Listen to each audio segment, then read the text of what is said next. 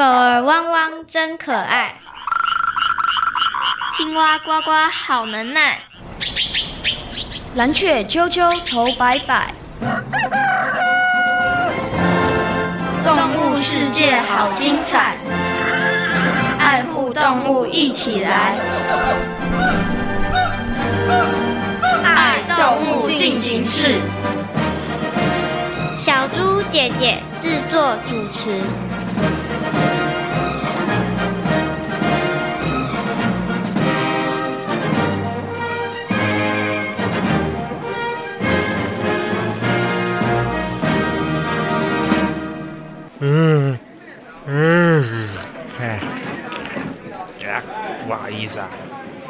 我通常不会在白天行动。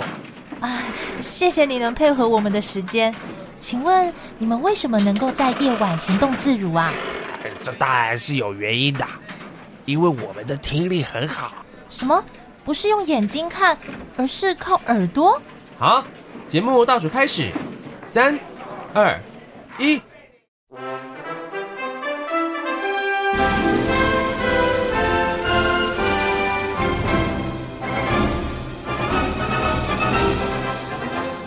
各位大朋友、小朋友，大家好！欢迎大家收听今天的《爱动物进行式》。我是小福儿，我是小摩斯，我们要一起了解动物世界的奥秘。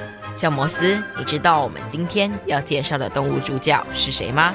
这简单喽，在夜晚行动，又靠耳朵听声辨位，那就是蝙蝠喽。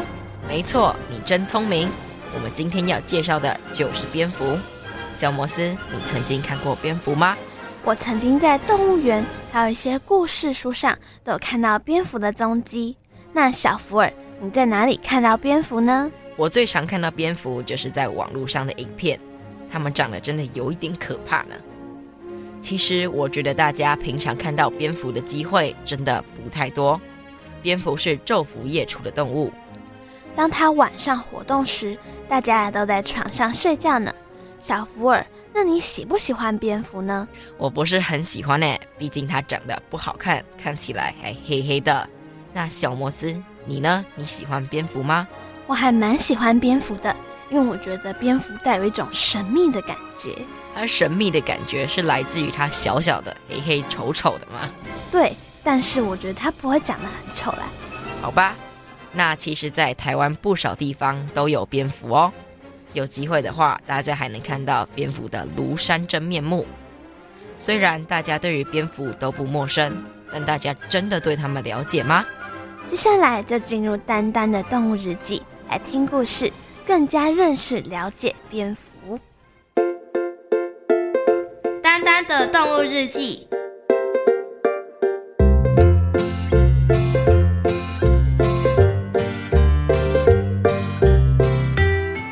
的好天气，本来应该是出游的日子，但是突发的新闻却搞得动物们的心情七上八下的。一向平静的青青森林，昨天晚上居然闹鬼了，真的太可怕了！怎么会发生这种事？我觉得这应该是空穴来风的新闻，但是描述的很具体，我觉得不像是假的。当昨天晚上不少的动物都沉醉在梦乡的时候，有少数的夜行性动物发现了有黑影晃动。那个黑影移动的速度很快，大家还没有看清楚它的模样，它就消失得无影无踪了。那敏捷的动作不像是青青森林里头的任何的动物，所以才会有闹鬼的传闻。虽然有些动物被这个传闻搞得心情不佳，但是绝大多数的动物都跟乌龟阿布一样，觉得这是无稽之谈。但没想到第二天，金龟子，你说的是真的吗？嗯，我有看到动物被攻击。你看清楚它的长相？没有，我只觉得它一团黑，而且它飞行的技术还不错。什么？会飞？那应该不是鬼，而是鸟类吧？渣渣，会不会是猫头鹰？它是夜行性动物，应该不是猫头鹰。它的体型没有这么魁梧，它的身形比较娇小。什么？那是比较小型的鬼？哦，阿咪，你别再乱猜测了。我觉得应该把这个喜欢在黑夜行动的家伙抓出来。乌龟阿布赞成麻雀渣渣的想法，于是他们打算晚上彻夜不睡，揪出那一个搞得动物们心神不宁的家伙。夜越来越深，四周静得什么都听不见。虽然阿布和渣渣胆子不小，但是在四周静悄悄的情况下，心里也开始发毛了起来。阿布，会不会真的有鬼？不可能！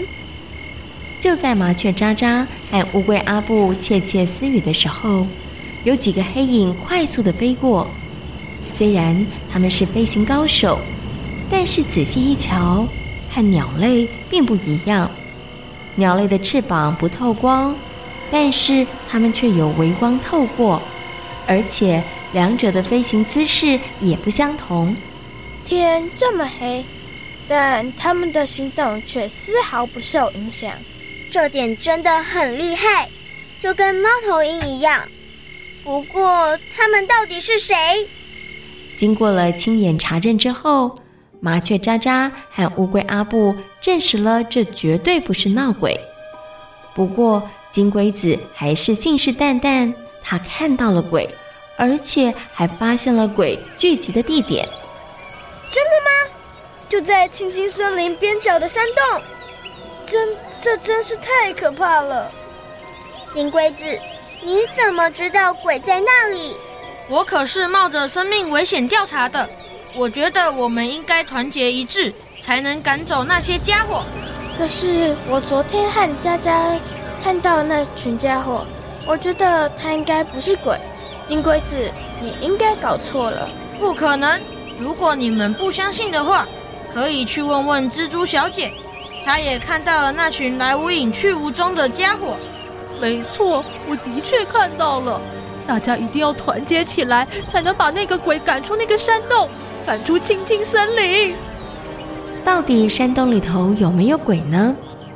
金龟子和蜘蛛小姐说的言之凿凿，相信的动物们越来越多，不少的动物还在策划赶鬼计划。但是乌龟阿布和麻雀渣渣却觉得事情没有那么简单，他们决定在大伙儿行动之前，先到山洞里头去看看洞里有什么。为了避免乌漆抹黑，什么都看不到。渣渣和阿布特地挑了傍晚行动，一走进山洞，突然有个影子在眼前晃动。你们是谁？你们一直住在这里吗？你们好，我是蝙蝠阿福，我和伙伴一直住在山洞里。为什么我们之前都没看过你们？因为我们都是夜晚行动。你们的视力真不错。其实。我们主要是靠声音沟通，不过你们怎么会发现我们的？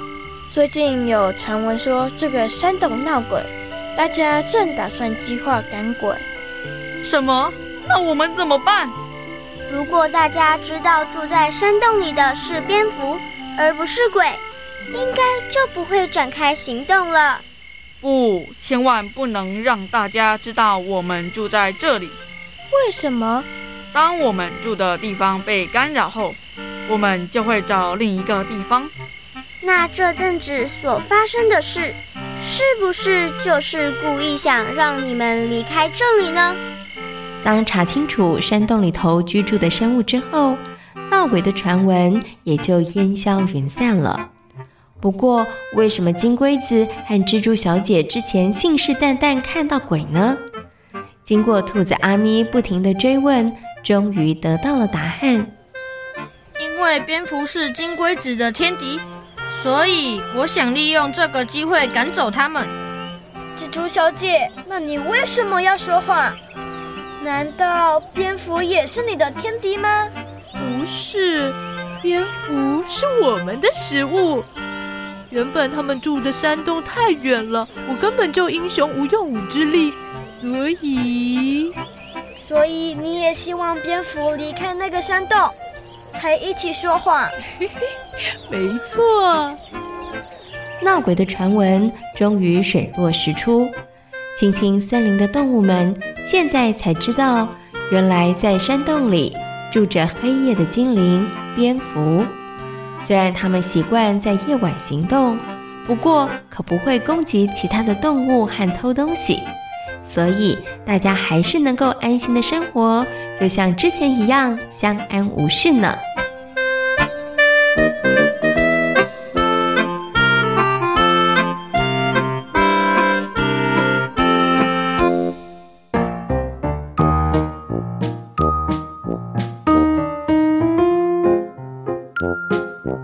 丹丹爱笑，爱旅行，爱交朋友。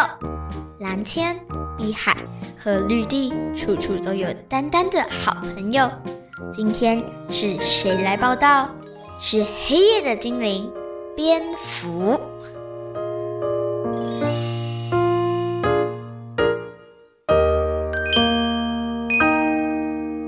如果我听到跟鬼有关的传言，我应该也会觉得很害怕。因为鬼实在是太可怕了。可是你看过鬼吗？说不定他长得跟韩国男星一样帅呢。所以有关鬼的传说，谣言的可能性还是高一点。对啊，像刚刚听到的故事，幸好后来证明了是一场恶作剧。听完刚刚的故事后，相信大家对于蝙蝠有了更清楚的认识。像蝙蝠不喜欢被干扰，它们住在山洞里。有些也会住在屋檐、屋缝、阁楼、桥梁、缝隙等人工建筑中。小摩斯，你觉得蝙蝠最特别的地方是什么？我觉得蝙蝠最特别的地方就是它们可以倒吊。我真的很佩服这项特技。如果我也可以倒吊的话，就能用不同的角度来看世界了。是啊，我也觉得倒吊很有趣。不过我更好奇的是听声辨位。如果我也能有这种能力的话，我就可以让我的眼睛好好休息了。虽然大朋友、小朋友对蝙蝠都不陌生，但大家一定对蝙蝠应该有非常多的问题。小福尔，那你对于蝙蝠有哪些问题呢？嗯，像是蝙蝠在台湾有哪些种类，还有它是有哪些生活习性呢？我猜大家会想知道的，应该是蝙蝠到底会不会冬眠。到底刚刚的问题正确答案是什么呢？接下来就让我们进入动物明星大 Google 的单元，邀请新北市环境教育讲师小虎哥哥来回答大朋友小朋友的问题哦。动物明星大 Google，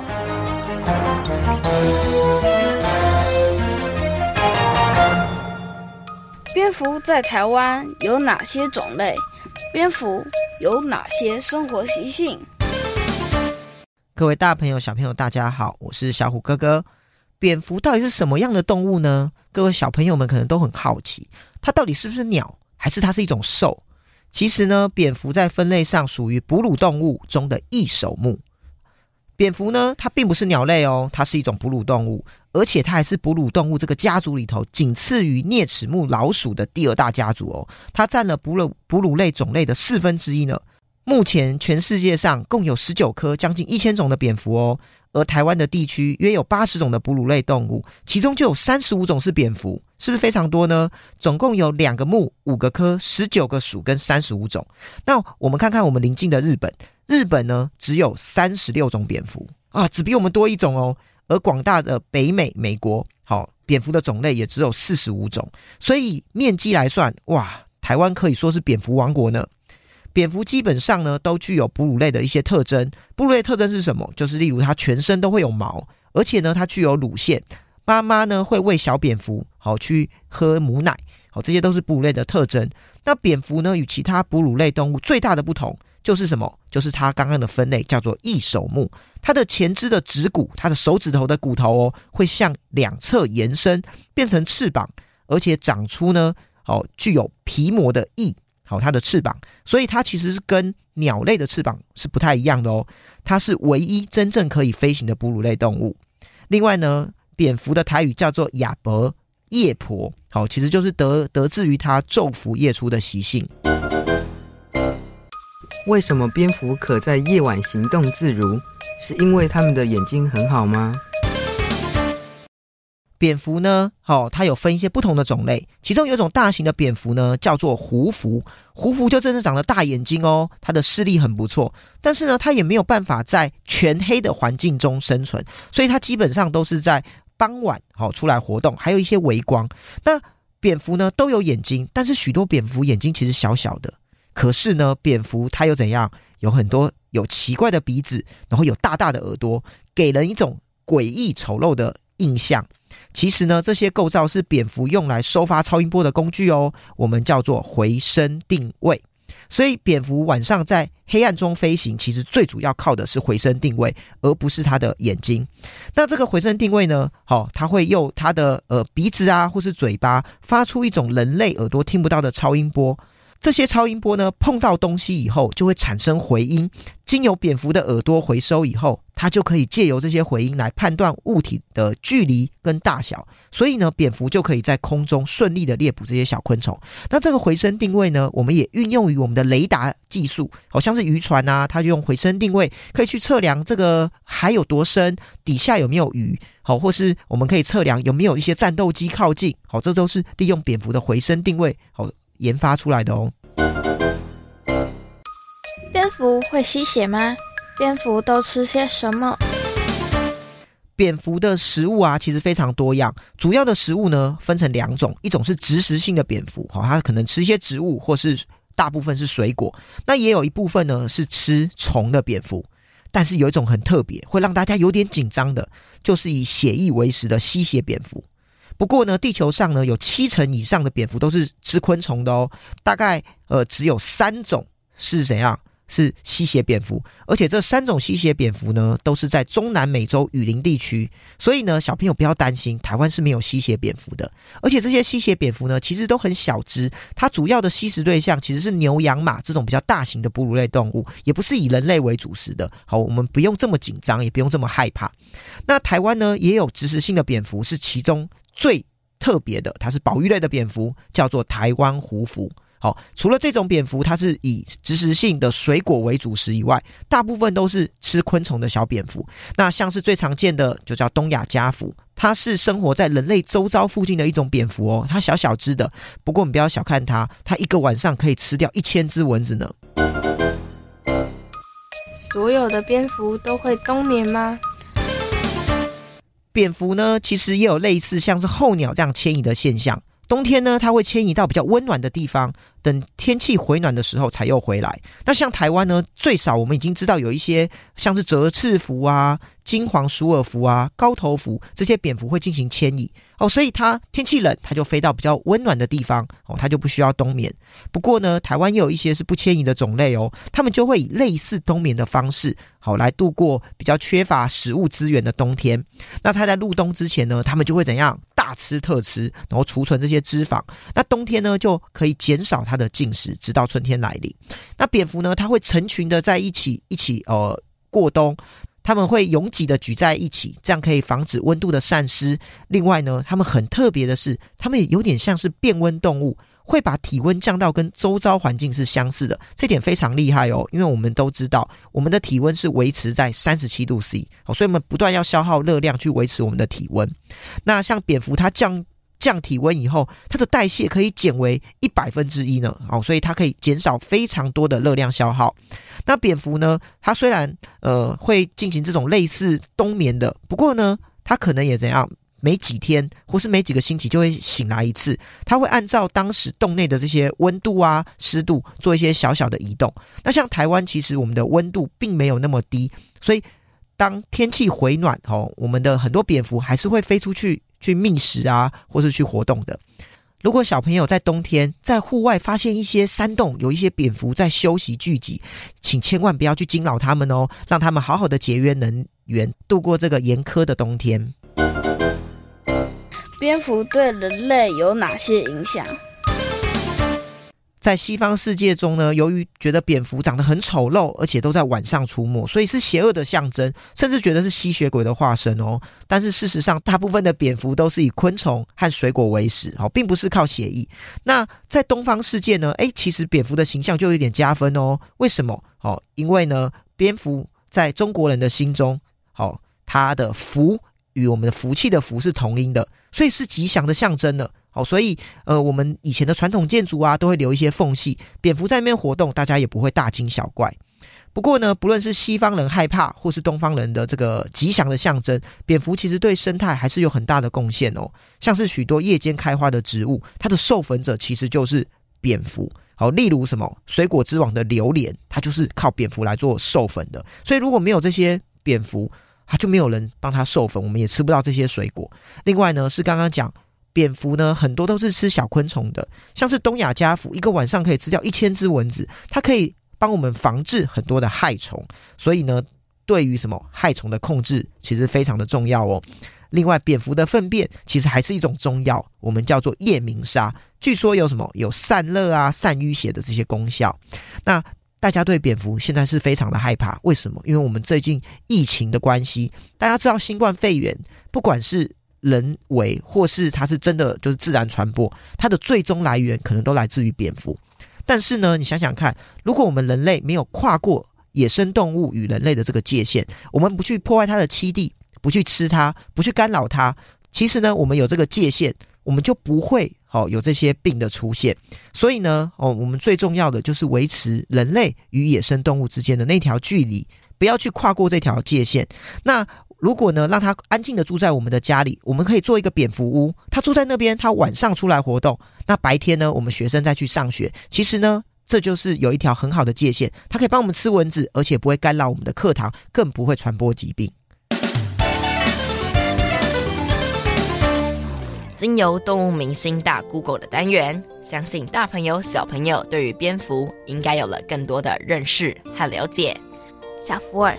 你觉得大家到底是喜欢蝙蝠还是讨厌它呢？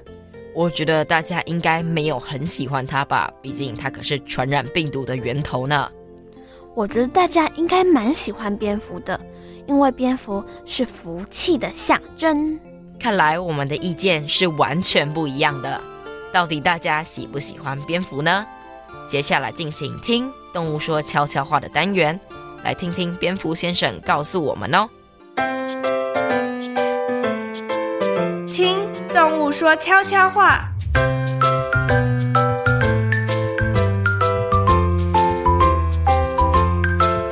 啊，各位大朋友、小朋友，大家好，我是全身黑漆漆的蝙蝠。虽然我们的外形不太讨喜，甚至有些人会觉得我们看起来有点呃邪恶啊。不过，也有不少人认为我们是福气的象征呐。偷偷告诉大家，假如有蝙蝠飞入家里，或是路过家门口，那就表示啊，家里会有大喜事发生哦。台湾的蝙蝠种类不少，在许多地方也可以见到蝙蝠哦。因此，各地传说了不少跟蝙蝠有关的故事。像在台北芝山岩曾经有个蝙蝠洞，那里啊就发生过一个故事。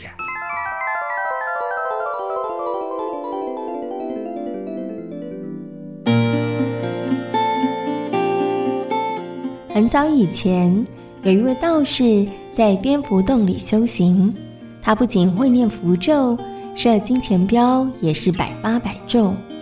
有天，年轻人阿旺到芝山岩踏青，在途经蝙蝠洞的树林的时候，突然他听到了有人呻吟的声音。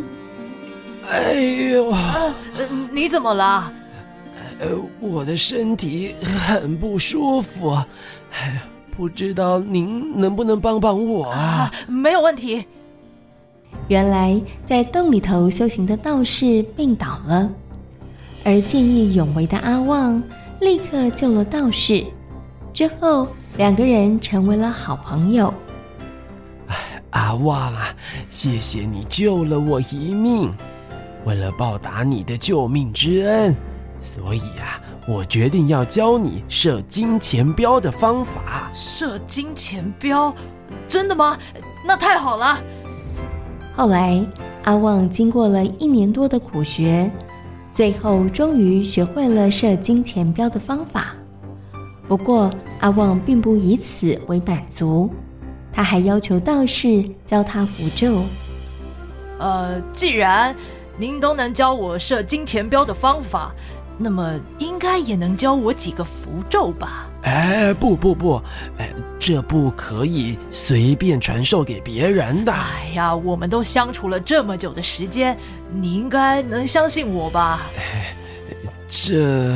你不是老说我是你的救命恩人吗？这点事情应该难不倒你的。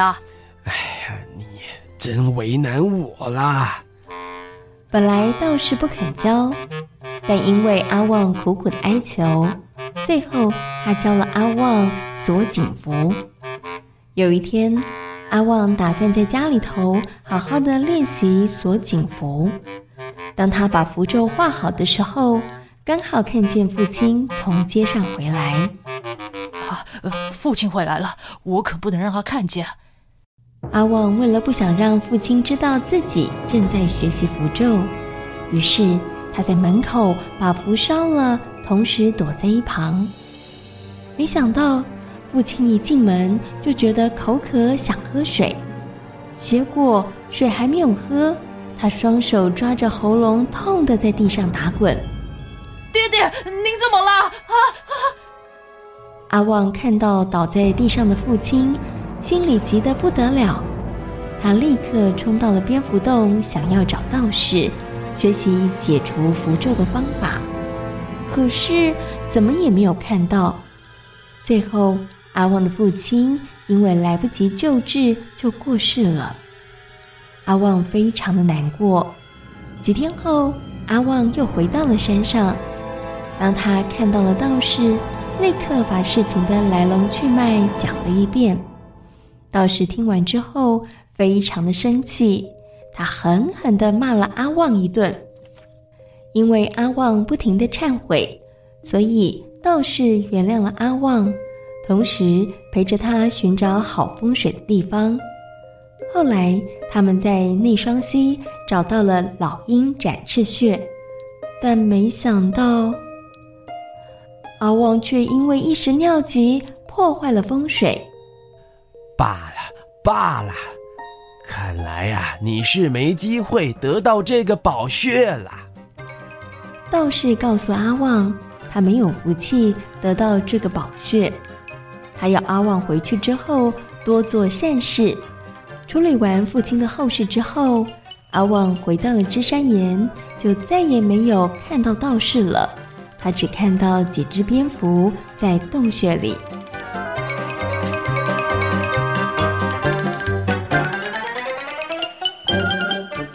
这个故事很有趣嘛，虽然有人把我们当成福气象征，但也有人不喜欢我们。我想应该是受了吸血鬼故事的影响吧。其实啊，真的要告诉大家，我们蝙蝠应该算是益虫，不只能捕捉害虫，为植物传花授粉，连我们的回声定位能力也成为科学家研究的灵感等等。请大家。真的要好好爱护我们，不要去打扰我们居住的地方。也请大家要好好爱护环境。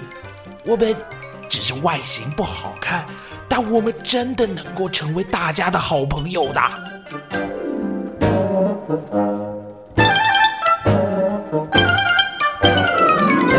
在今天爱动物进行时的节目中，为大朋友小朋友介绍的动物就是蝙蝠。而蝙蝠不是鸟类，而是哺乳类动物哦。虽然蝙蝠的外形不好看，但它不只能捕捉害虫，为植物传花授粉，连它们的回声定位能力也成为科学家的研究灵感。对人类而言，可是益虫呢。蝙蝠并不会吸人血哦，因为蝙蝠主要的食物是吃水果和一些小昆虫。全世界只有三种蝙蝠会吸动物的血。所以不要再害怕蝙蝠喽！动物世界好精彩，爱护动物一起来。我是小福儿，我是小摩斯。感谢大朋友和小朋友今天的收听。欢迎大朋友和小朋友可以上小猪姐姐游乐园的粉丝页，跟我们一起认识大自然世界里的动物哦。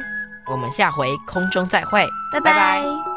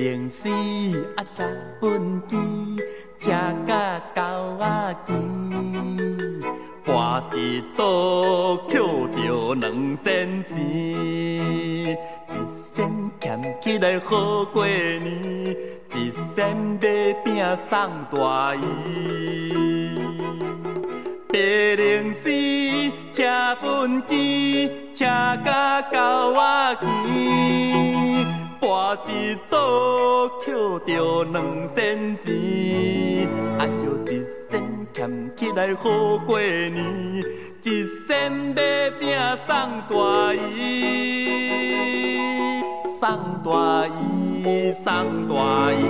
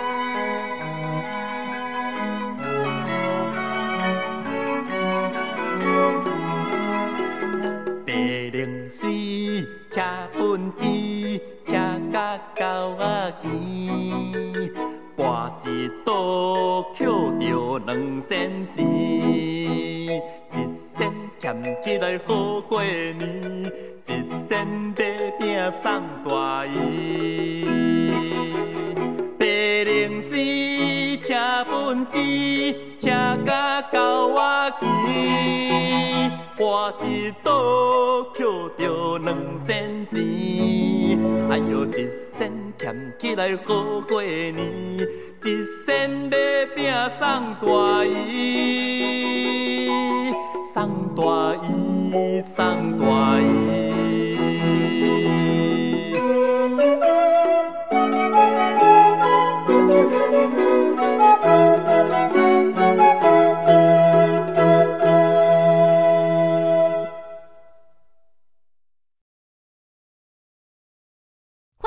给予我们五星好评，想收听更多节目，请到教育电台官网或 Channel Plus 频道收听哦。